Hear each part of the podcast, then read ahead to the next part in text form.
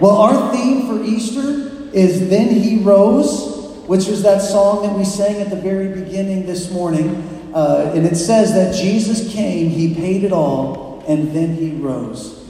And, and I love that because it shows the whole picture. As Mark said, when Jesus said it was finished on the cross, He meant it's finished, it's paid in full. Every price that needed to be paid for the forgiveness of our sins was paid on the cross. He didn't need to do any more to forgive us. His blood and his death was enough. And I think it's important that we hear that. His blood and his death was enough, is enough for you. But that wasn't the end of God's plan of salvation. His death on the cross was only the first part of the plan. The second part is that he would walk out of that grave alive. And Paul, in fact, boldly says in 1 Corinthians 15 that if Jesus did not walk out of the grave alive, then we're still lost in our sins. And we have no hope of eternity. And, and, and those are some sad words. He even says that if Jesus didn't walk out of the grave, then we're of all people to be the most pitied. And we even talked about that in our Belong group this week. Like, was, was Paul exaggerating there? I mean, should we be more pitied than, than all the rest of mankind because we believe in a resurrection if it didn't happen? But he said if Jesus didn't walk out of the grave, our faith is useless and we should be pitied. And so while he paid it all on the cross, the resurrection is also critical for us to walk in victory and for us to walk in the transformation that Jesus paid for. And so our premise is pretty simple it's this the resurrection changes everything. The resurrection changes everything. Wherever you're at in your life, whenever you encounter the resurrected Jesus, everything changes. And so, what we wanted to do during this Easter season is we wanted to look at people who encountered the resurrected Jesus and to see what happened in their lives before and what that encounter meant to them. And so we started last week looking at Peter and, and Peter's experience with the resurrected Jesus. And today, we're going to look at Mary Magdalene. And we're going to look at her experience and what it meant. And for Mary Magdalene, that her devotion was rewarded the moment she encountered the resurrected Jesus.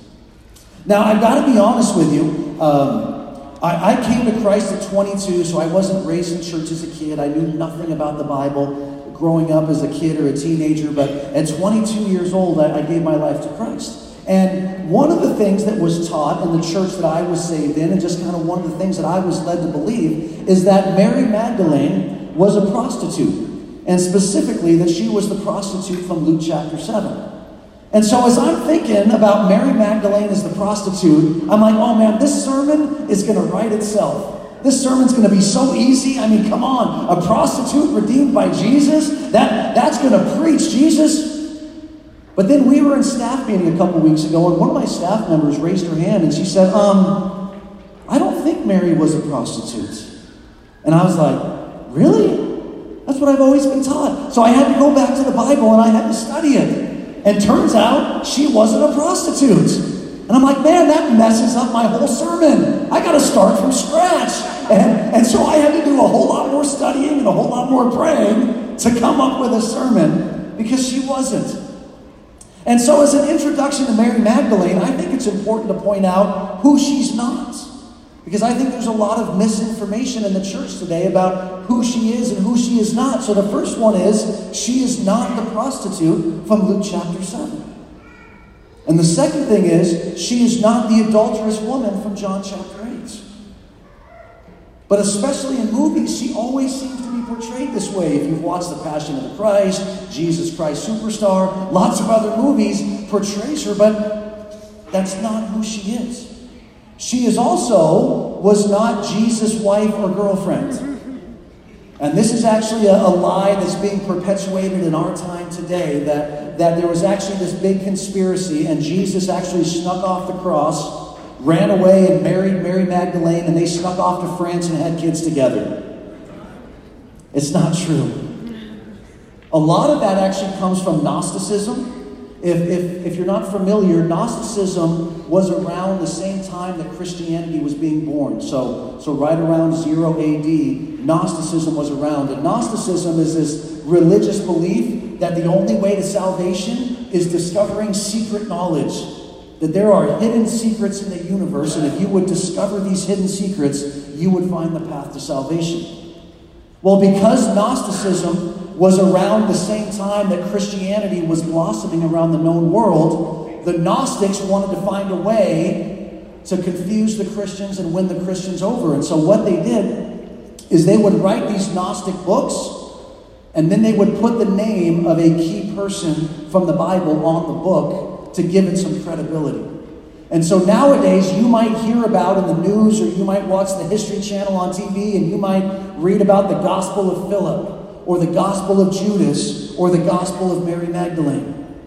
These are all Gnostic writings. They were not written by Philip or Judas or Mary. They're all Gnostic writings that they just added their names to to try to infiltrate Christianity.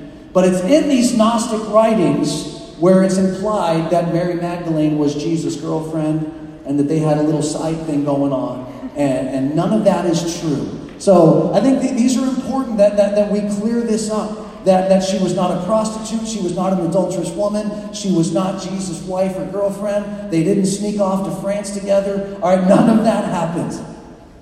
So then who is she? Well, the name Magdalene means that she was from the village of Magdala in the region of Galilee, which was northern Israel, and this village was probably right on the Sea of Galilee. Because it was right on the Sea of Galilee, it was most likely a fishing town. But that's about all that we know. We aren't given a whole lot. In fact, we know nothing of the life of Mary Magdalene before Jesus healed her from demonic oppression, and then after the resurrection. There's nothing before that, and there's nothing after that. And so that's probably why there's a room for a lot of speculation where a lot of these falsehoods and rumors and, and legends were birthed is because we just don't have a lot of information about her. But let's dive into the information we do have about Mary Magdalene. We're going to start in Luke chapter 8, and we're going to read the first three verses here of Luke chapter 8. It says, Soon afterwards, he, being Jesus, he began going around from one city and village to another, proclaiming and preaching the kingdom of God. The twelve were with him. These were the twelve disciples that he had chosen to, to walk with him and to teach. But then verse 2 is interesting. It says, And also some women who had been healed of evil spirits and sicknesses. So he had, we always hear about the group of 12 men that traveled with Jesus. But we don't hear a lot about the group of women that traveled with Jesus. In fact, this is the only verse in the whole New Testament that, that discusses it that discusses these women traveling with him. And then it mentions it again briefly, we'll find out uh, at the crucifixion. But there is this group of women that Jesus had either healed them from a disease or had cast evil spirits out of them and set them free. And in their gratitude, they wanted to travel with Jesus. And not only did they travel with him, but they actually financially supported his ministry. Listen to this it says, Mary, who was called Magdalene, from whom seven demons had gone out and Joanna, the wife of Chuza, Herod's steward, and Susanna, and many others who were contributing to their support out of their private means. So these were women who were clearly wealthy, so they had their they had financial means of their own, and they were able to support the ministry of Jesus through their financial means. And so they traveled with him, and, and so that means that they probably helped purchase food, Uh, it probably means that they would help to secure lodging and dwelling places. Now, now let's be clear. In Jewish tradition, it would have been completely inappropriate for men and women to sleep together or to even congregate together intimately. And so, even though these women were traveling with Jesus and his group of 12, in no way were they hanging out together intimately. In no way were they sleeping in the same lodging together. Um, in fact, it's doubtful that they even ate at the same table together, right? Just because of Jewish tradition. But they did travel with him, and they were a, a critical part of his ministry. And they were attached to him because he had healed them or because he had delivered them. And we know this about Jesus that Jesus, at his time, probably empowered women more than any other person of his time. In Jewish culture, and, and, and probably in many cultures around the world at this point in history, women were severely oppressed. Women were not able to work, right? And so only men could provide. And so if your husband died and you were a widow and you didn't have grown children to take care of you, you were going to fall into poverty and you were going to be destitute because you would have no way of supporting yourself.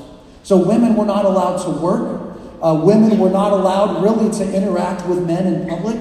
And, and Jesus broke that tradition several times, which really freaked people out that, that he was talking to women and that he was praying with women. Women's testimony held no validity. A woman testifying in court meant nothing. Nobody would believe the testimony of a woman.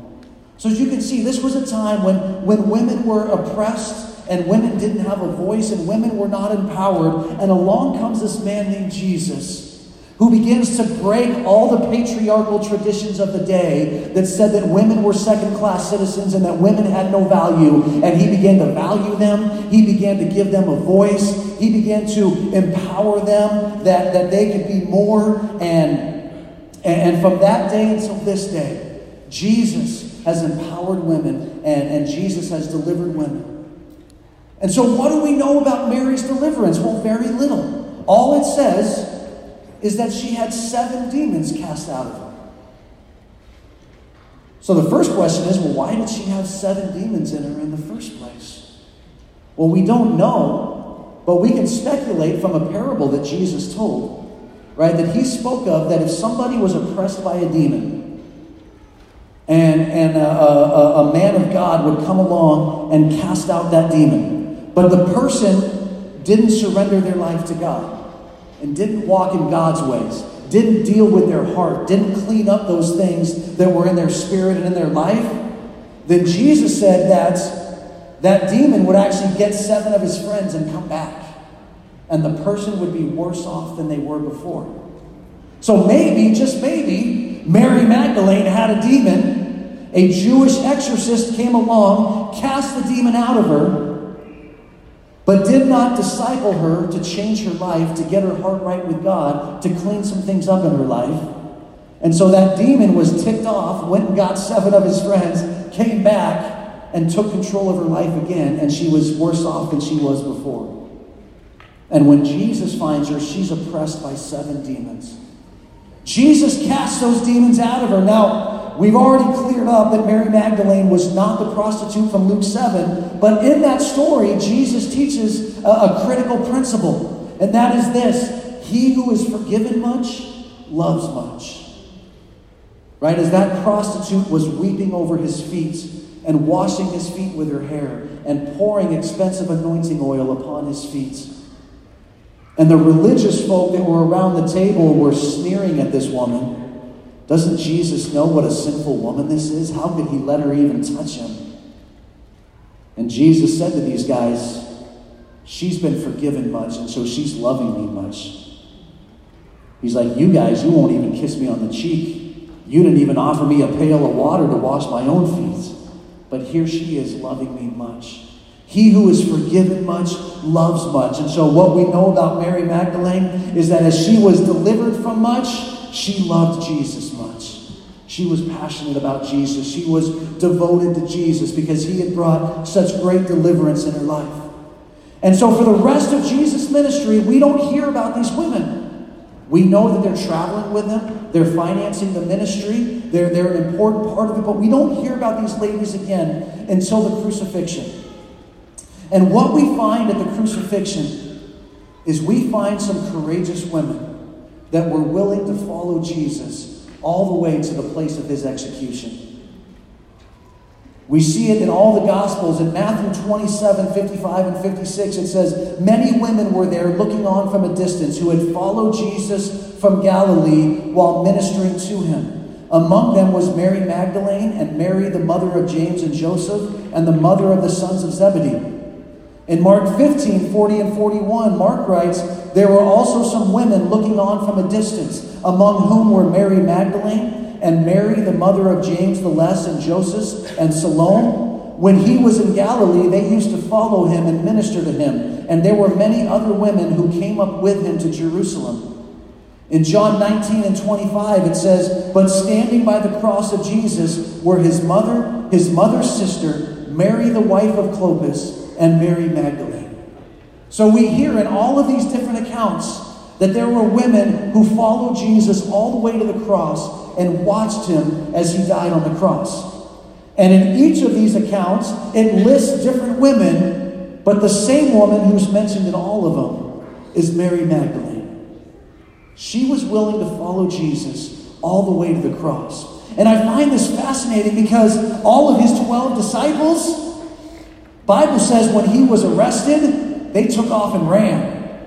It says, in fact, one of them just had a cloak around him, and when he took off to run, the guards grabbed the cloak, ripped the cloak off, and he just kept running naked because he was so scared. Only Peter and John were willing to at least go to the courtyard where his trial was being held. But in that courtyard, Peter denied him three times. And only John, of all 12 of his followers, only John went all the way to the cross with him. So here we have this picture. All his disciples ran away and hid because they were afraid for their lives. But the women, come on, ladies, the women were willing to go all the way to the cross with him. Why was that? Now, the easy answer would, would be to say, well, the women weren't as scared because, you know, they wouldn't arrest the women and publicly torture the women, right? Well, when we think about that, we're thinking of it from nowadays, when we honor and respect women. But remember, this wasn't nowadays. This was 2,000 years ago when they did not honor and respect women. And so they would have no problem publicly disgracing a lady, publicly torturing a lady. In fact, if you study crucifixion, Romans crucified women as often as they crucified men. So the easy answer would be well, the women were safer, so they felt more comfortable going to the cross. And I'm going to say no, they weren't safer, but they were more courageous. So, why were they more courageous? What was it about these women that they were willing to go to the cross when even his disciples weren't? And my first thought is this is that while the disciples were his students training to build his kingdom, the women had experienced deliverance and healing. And so while the men maybe viewed themselves as, as, as being trained up to be some sort of, you know, uh, on a sense of being a master student or, or, or, or, uh, or employer, employee, or whatever the case may be, that's not why the women were.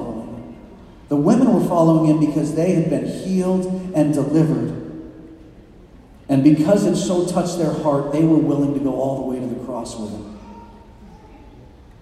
Here's another thought. While the disciples learned from him, the women cared for him.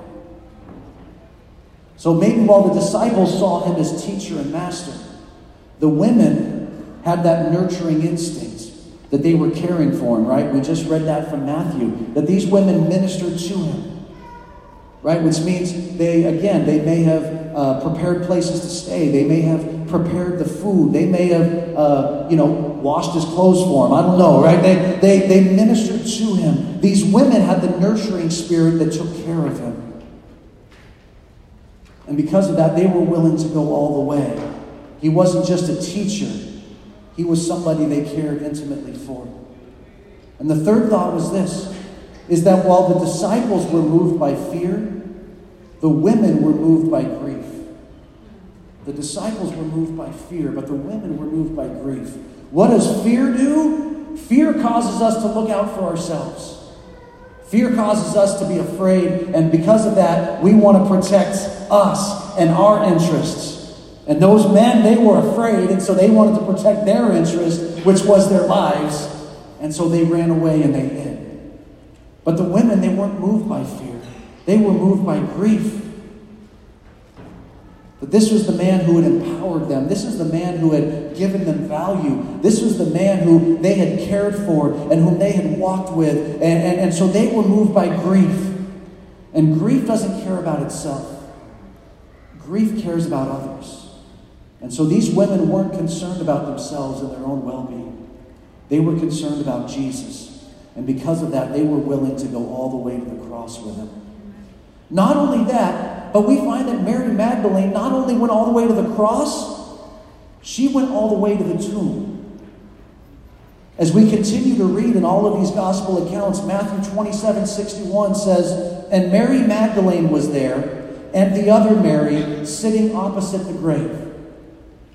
So even as Joseph of Arimathea and Nicodemus took the body off the cross and wrapped it and mummified it and laid it in this tomb, it says that Mary Magdalene followed them all the way to the tomb. She wanted to see where he would be buried. Mark 15 47, Mary Magdalene and Mary, the mother of Joseph, were looking on to see where he was laid. Luke 23 55. Now the women who had come with him out of Galilee followed and saw the tomb and how his body was laid.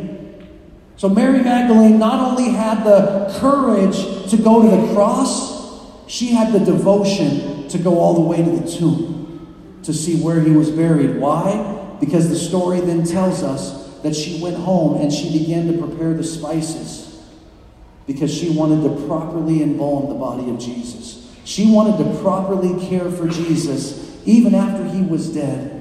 And she figured it was her last chance to minister to him. It was her last chance to show her devotion to Jesus would be to prepare the spices and to go properly embalm his body.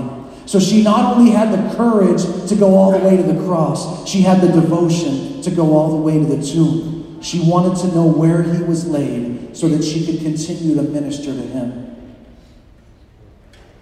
And so that takes us to that resurrection Sunday so many years ago. John chapter 20, verses 1 and 2 say this Now on the first day of the week, Mary Magdalene came early to the tomb while it was still dark and saw the stone already taken away from the tomb. So she ran and came to Simon Peter and the other disciple whom Jesus loved and said to them, They have taken away the Lord out of the tomb, and we do not know where they have laid him. So she encounters the stone rolled away. She encounters the empty grave, and immediately she runs to where the 12 disciples, or it's 11 at this point because Judas has already betrayed them, where they are hiding. And she says, The body is gone. Somebody has stolen the body of our Lord.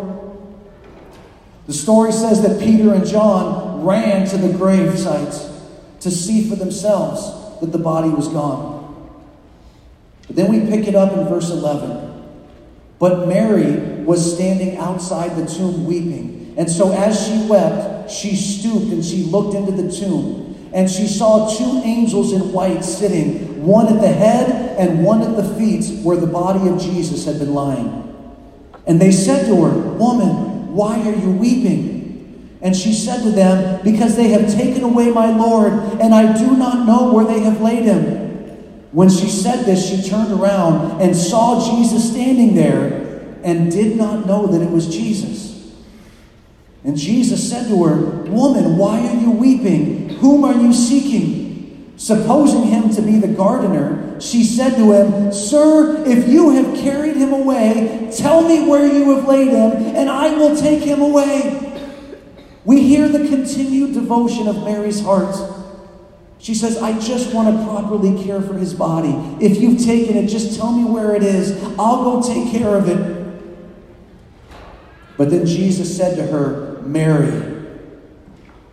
And when she said that, something happened where then she recognized him. She turned and said to him, Rabboni, which means teacher. And Jesus said to her, Stop clinging to me, for I have not yet ascended to the Father. But go to my brothers and say to them, I ascend to my Father and your Father, and my God and your God. And so Mary Magdalene came announcing to the disciples, I have seen the Lord, and that he had said these things to her. I find it interesting. He says, Stop clinging to me. In the same story in Matthew, it says that she had fallen at his feet and was worshiping as she held on to his feet. And Jesus says, Stop clinging to me. It's kind of interesting why he would say that. We don't exactly know why.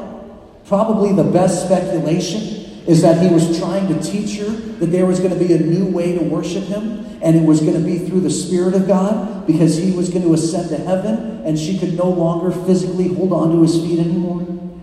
And so he says, Stop clinging to me, for I have not ascended to heaven yet. But she encounters the risen Jesus. In the story in Matthew 28, in the first two verses, it says this Now, after the Sabbath, as it began to dawn towards the first day of the week, Mary Magdalene and the other Mary came to look at the grave. And behold, a severe earthquake had occurred, for an angel of the Lord descended from heaven and came and rolled away the stone and sat upon it. I was actually reading Max Lucado, and Max Lucado had this thought. I just thought it was wonderful. Why did the angel roll the stone away? Right? The assumption is he rolled the stone away so Jesus could walk out. But we read a little bit later, Jesus had all the ability to walk through walls.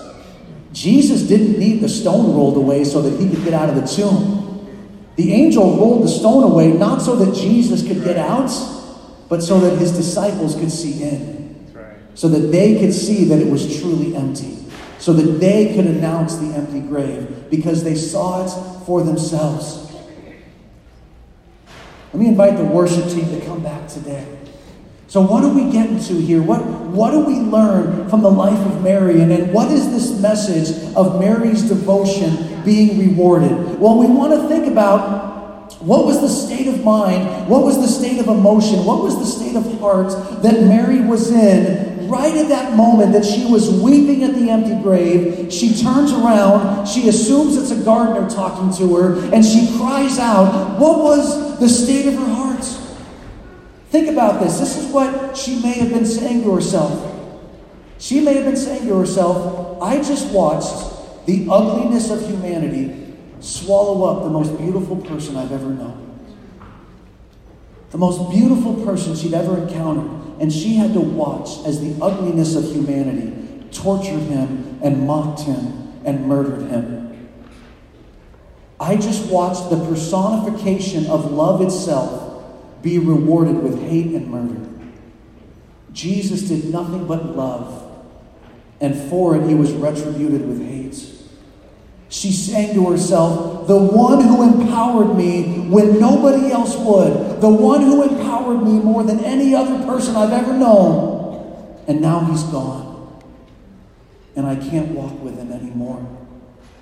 And now I can't even express my love properly by anointing his body because somebody has stolen it.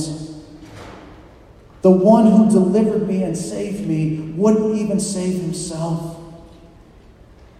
And it was in this state of mind that she is weeping. But that is where we get to the point, and that is this. But then he rose.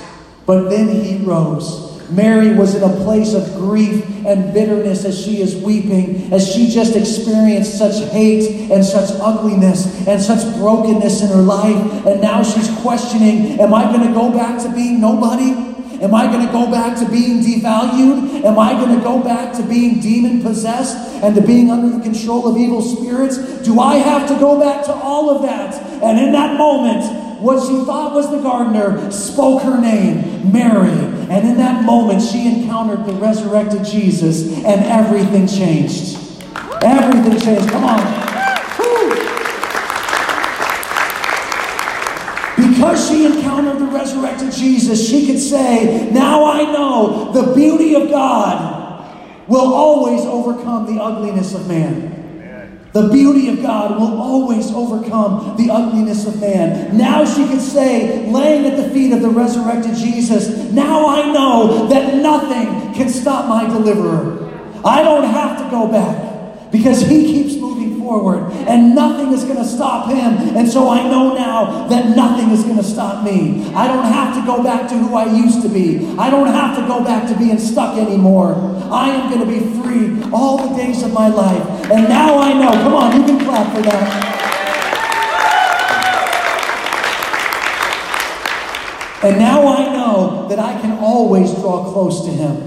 He told me to stop clinging to His feet. But that's only because he was sending his spirit.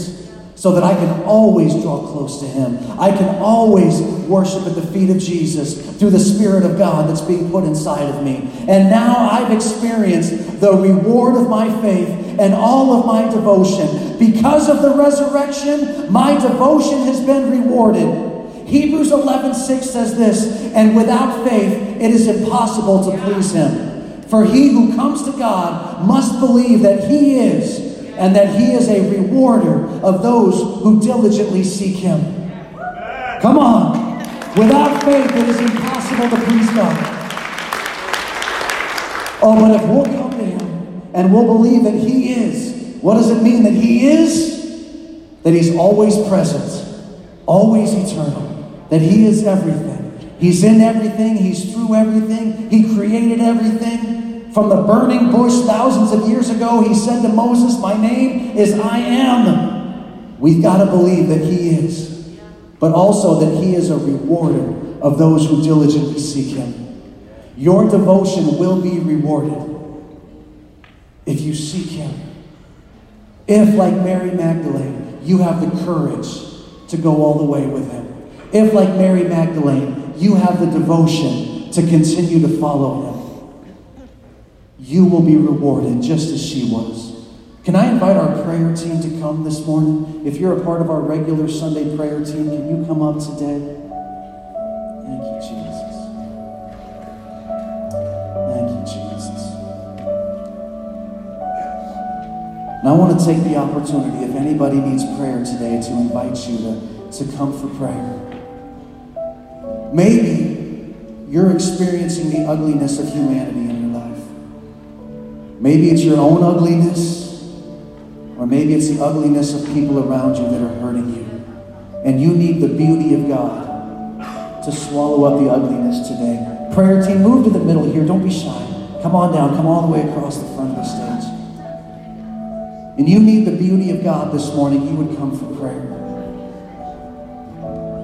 Maybe you need to bring some brokenness to Jesus today and have God put the broken pieces back together.